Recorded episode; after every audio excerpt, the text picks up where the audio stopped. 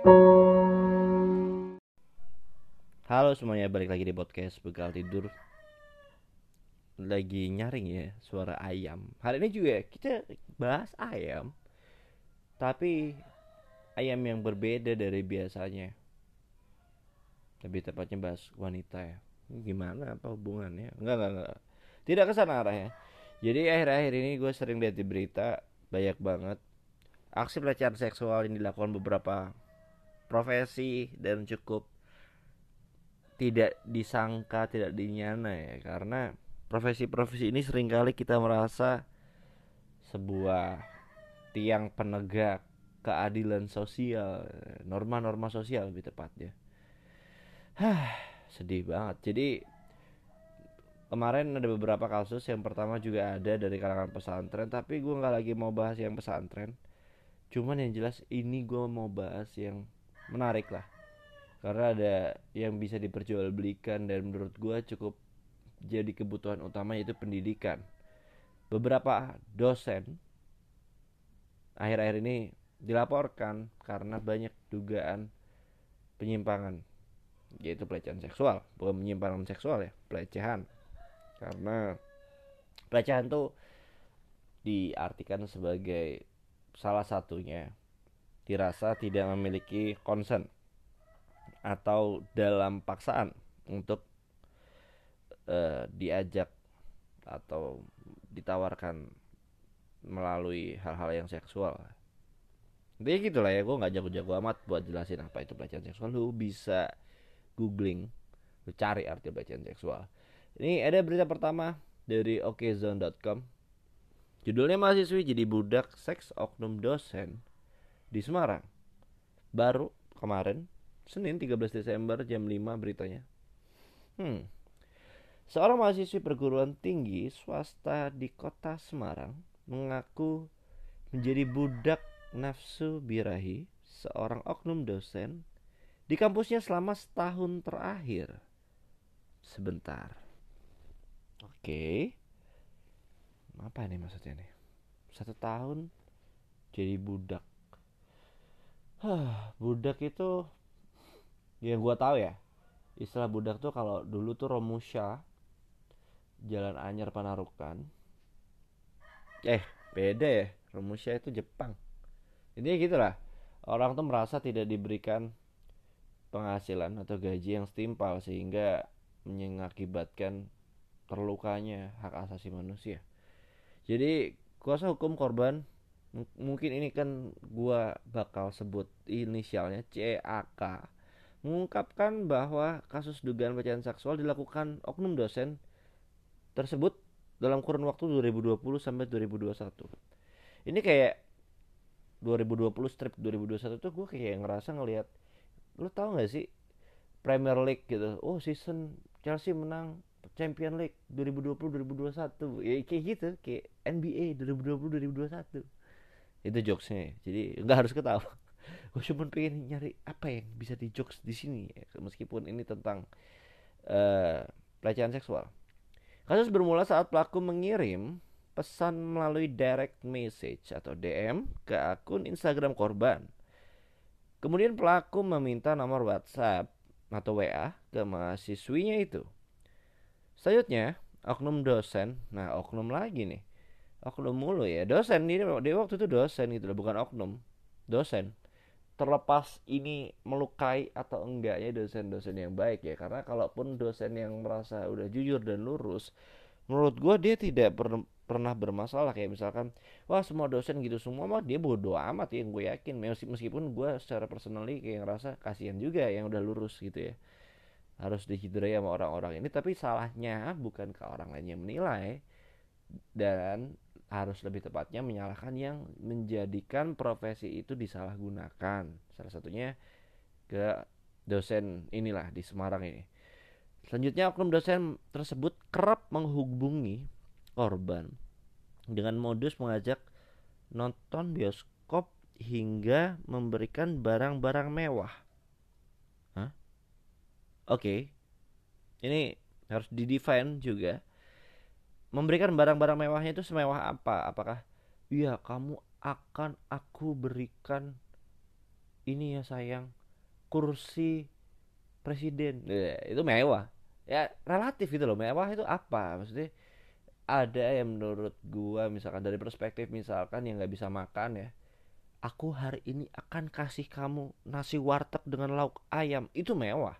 Apa itu loh? Barang mewah tolong di define ya okenews.com pada awalnya mahasiswi itu menolak pemberian tersebut namun karena tak enak hati korban pun menerima pemberian dari dosennya. Hmm. dari situ korban dan pelaku semakin dekat jelas CAK Senin 13 Desember 2021 dari kedekatan itu dosen mengajak mahasiswa hmm, salah tulis mahasiswi dong masa dari ini gimana nih? Kalau mahasiswa kan gue takut ya kayak mungkin mahasiswi itu awalnya berjilbab dibuka lu ada titiknya. Gitu itu gitu loh. Maksudnya harus di elaborate ya. Dan jangan mahasiswa berubah ini nanti kelaminnya uh, dosen itu mengajak mahasiswinya jalan bersama ke suatu tempat. Nah lo kan suatu tempat nih ke mana?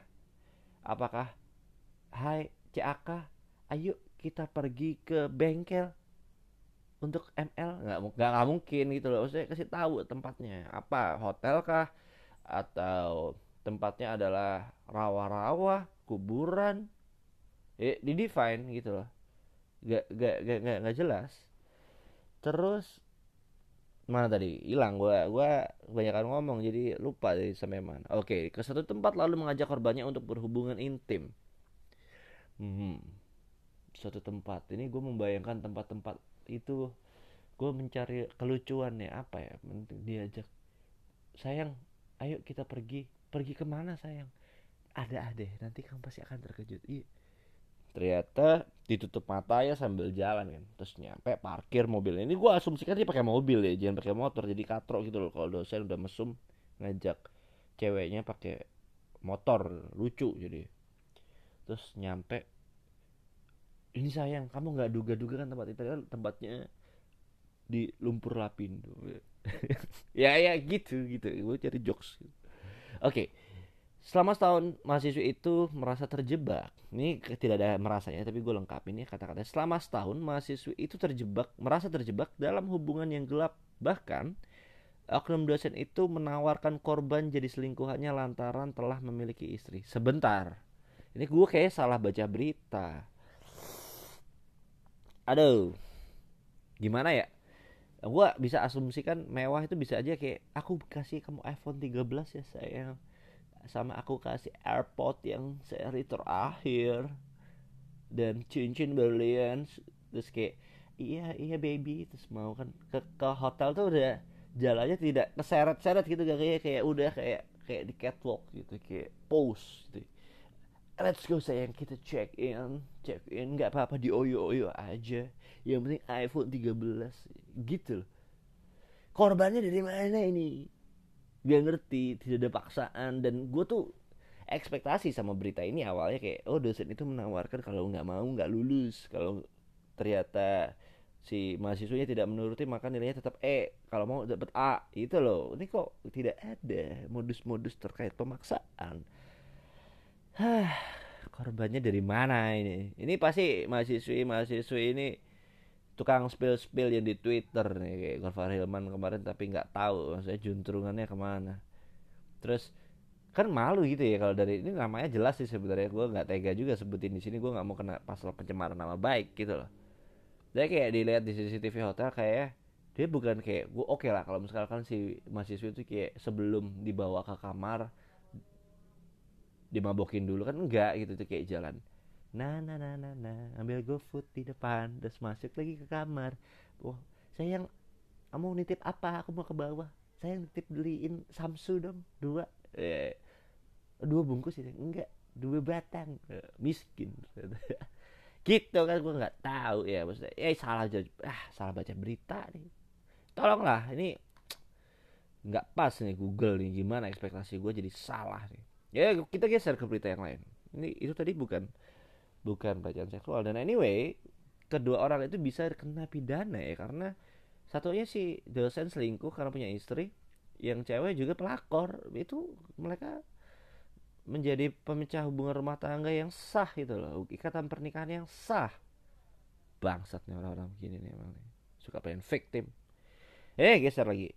Sejumlah mahasiswi UNJ diduga dilecehkan dosen polisi suruh lapor kalau mau diproses. Uh keras ya polisi ya. Oke. Okay. uh, ini kan bapak udah tahu ya nggak perlu dilapor. Kenapa harus suruh lapor lagi pak? Sejumlah mahasiswi Universitas Negeri Jakarta diduga menjadi korban pelecehan yang uh, dilakukan oleh salah satu dosen di kampus tersebut. Nah itu tuh nggak ada oknum. Kepala media Humas UNJ mengatakan bentuk pelecehan dosen inisial DA merayu beberapa mahasiswa melalui pesan elektronik atau chat. Oke. Pihak kampus UNJ pun sudah menerima laporan dari beberapa mahasiswi. Hmm, beberapa ini berapa ya? Saya jadi penasaran. Gue jadi pengen cari berita yang lain tentang Unstri ini. Eh, UNJ. Kok Unstri? Jangan-jangan ada berita Unstri. Hmm. Oke, kita cari ya. Uh, beneran ada. Ini kapan nih Unsri ini? Oh shit, oh shit. Masih September awal ya, 2021. Oke, dilecehkan oknum dosen mahasiswi Unsri curhat di Instagram jadi viral. Wah, gue skip nih. Hah, diduga korban pelecehan seksual yang dilakukan oleh oknum dosen pembimbing skripsinya salah satu universitas negeri di Palembang. Eh, udah disebut Unsri kenapa salah satu universitas negeri Palembang sih? Udah sih. Min tolong repost cerita ini sebelumnya perkenalkan aku mahasiswa Unsri semester tua. Hmm, kelihatan desperate. Mungkin dia emang sangat butuh lulus di sini. Aku baru-baru ini selesai sidang. Selesai sidang kita harus mengurus beberapa berkas yang butuh tanda tangan dosen pembimbing penguji. Kemudian korban datang ke kampusnya untuk menemui dosen pembimbingnya yang disebut sebagai dosen A. Kejadian baru hari ini Sabtu 25 September 2021 aku datang ke kampus untuk minta tanda tangan kepada dosen A karena aku tanya dengan adik tingkat kebetulan bapak dosen itu sedang di kampus. Aku inisiatif menemui bapak itu tanpa janji terlebih dahulu karena sebelumnya tidak masalah. Sesampainya di kampus, mahasiswi langsung menemui dosen A di ruang kerjanya seorang diri. Setelah bertemu terjadi perbincangan yang menurut korban masih wajar di antara mereka hingga akhirnya dosen bertanya kepada mahasiswa itu dikarenakan wajahnya terlihat pucat. Hmm, Oke, okay.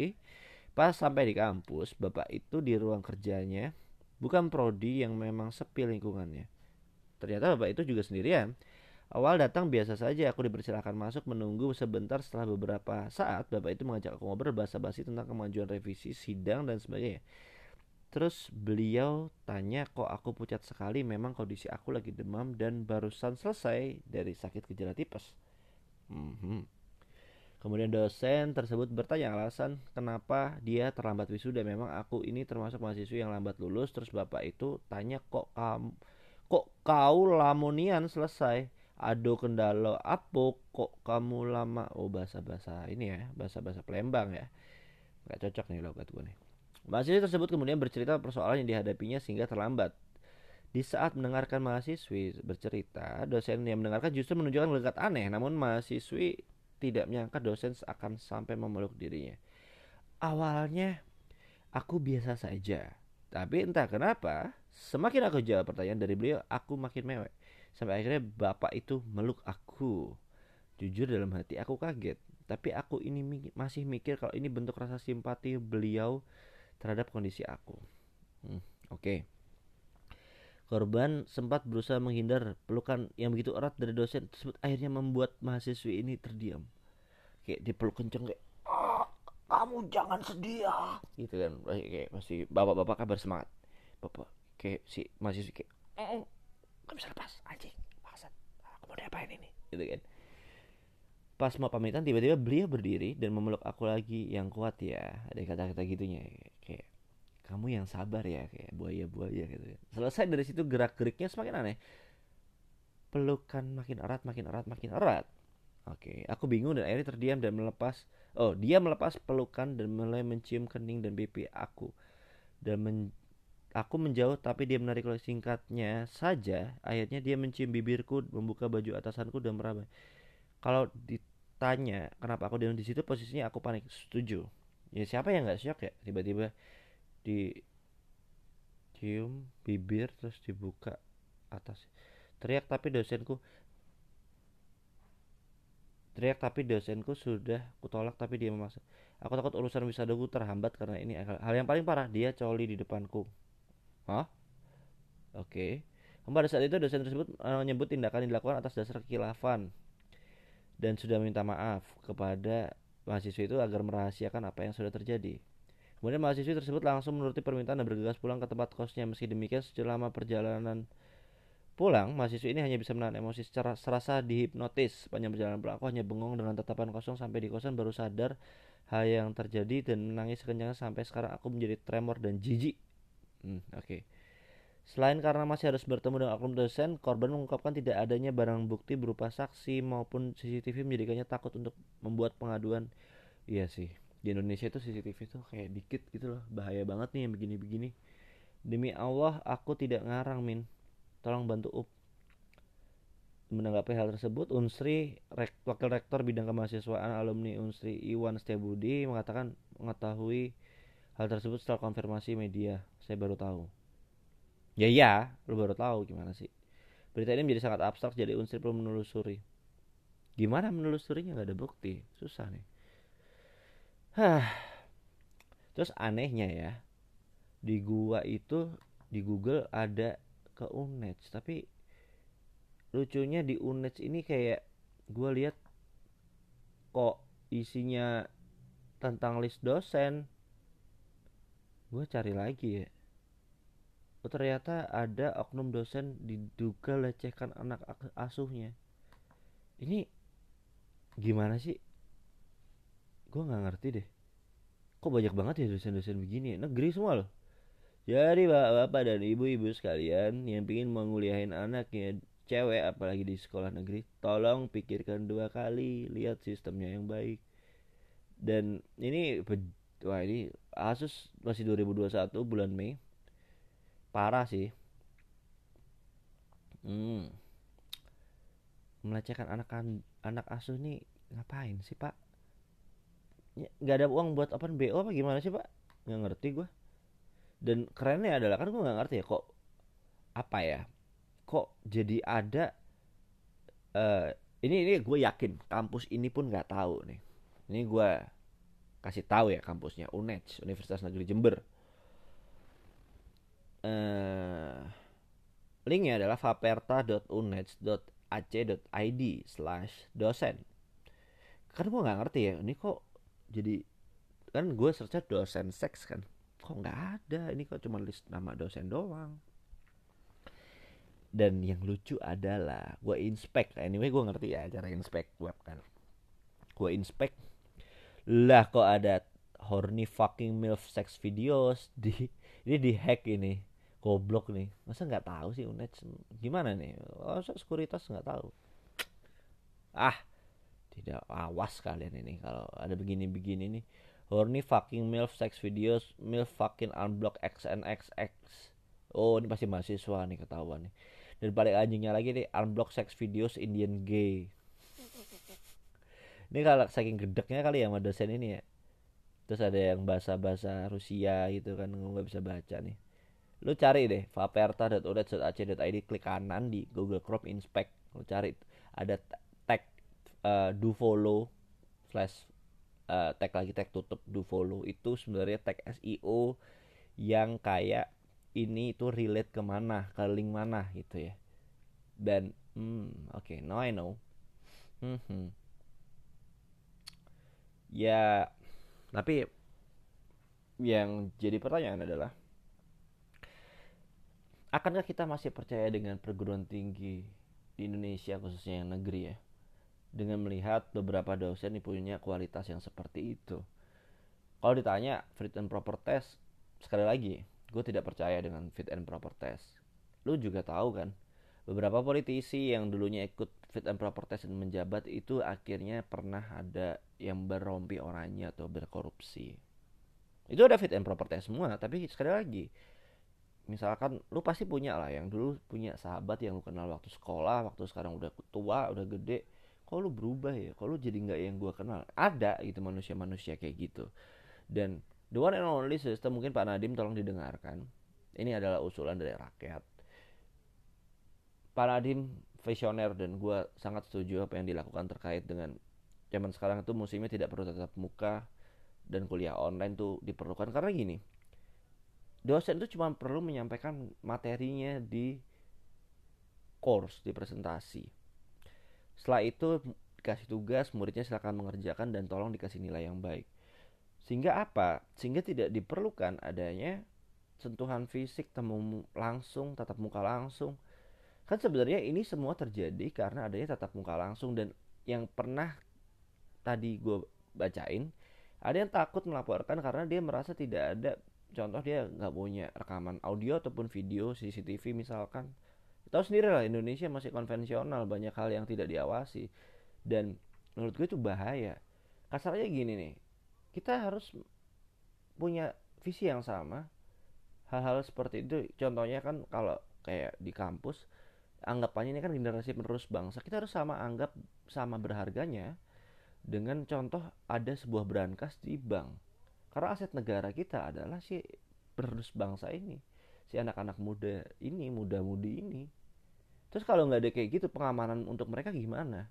Gue sih kalau selama nggak ada pengamanan yang fix seperti itu sebaiknya ya tidak usah ada pengajaran tatap muka. Menurut gue dosen juga sorry itu saya yang gue butuhin kalau jadi mahasiswa adalah lu ngajar dengan baik dan interaktif itu semua bisa dilakukan tanpa harus tatap muka atau jarak jauh. Itu bisa kok Indonesia cuma perlu geser culture-nya ke sana aja supaya menghindari begini-begini toh kalau misalkan ada ya mereka nggak ketemu langsung pasti ada bukti chat elektronik atau pesan elektronik. No worries. Gue sih berharap dengan adanya sering pemberitaan seperti ini dan gue ya buat closure aja ya buat penutupan gue sangat amat yakin dosen-dosen ini mukanya jelek-jelek sih. Karena gue yakin si dosen ganteng itu nggak perlu ngelecehin mahasiswinya nempel sendiri nggak perlu diiming-imingi nilai gitu. Paling segitu dulu ya dari gue stay safe semuanya. Semoga teman-teman mahasiswa yang lain yang uh, masih berkuliah juga terhindar dari peristiwa-peristiwa seperti ini. Dan yang ini kayaknya gue harus bikin sayembara kali. Gue akan kasih pulsa 100 ribu untuk 12 orang pertama yang bisa spill chat seksnya di IG gue di mention ya at bakal tidur. Stay safe semuanya. See you